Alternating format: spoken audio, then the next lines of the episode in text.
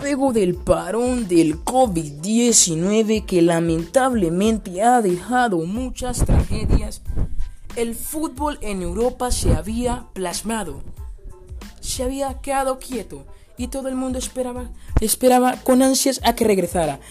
Y luego de eso regresaron las, las ligas. Las ligas se están acabando, se están acabando. Se está dando su lugar a cada campeón que se merece, al que ha luchado por su liga. Y la UEFA Champions League, el mayor torneo del mundo, la UEFA ha dado el sí. La UEFA Champions League volverá en agosto. Volverá en agosto. Después del 8, después del 8, seguirá toda la Champions. Así que los televidentes que la han estado esperando con ganas van a hacerla con todas las recomendaciones. Los jugadores jugarán en Portugal. Se definirán los cuartos. Se definirá la semifinal y la final allá en Portugal. Así que los televidentes verán con ansias eh, el regreso de la UEFA Champions League para el, el mes de agosto.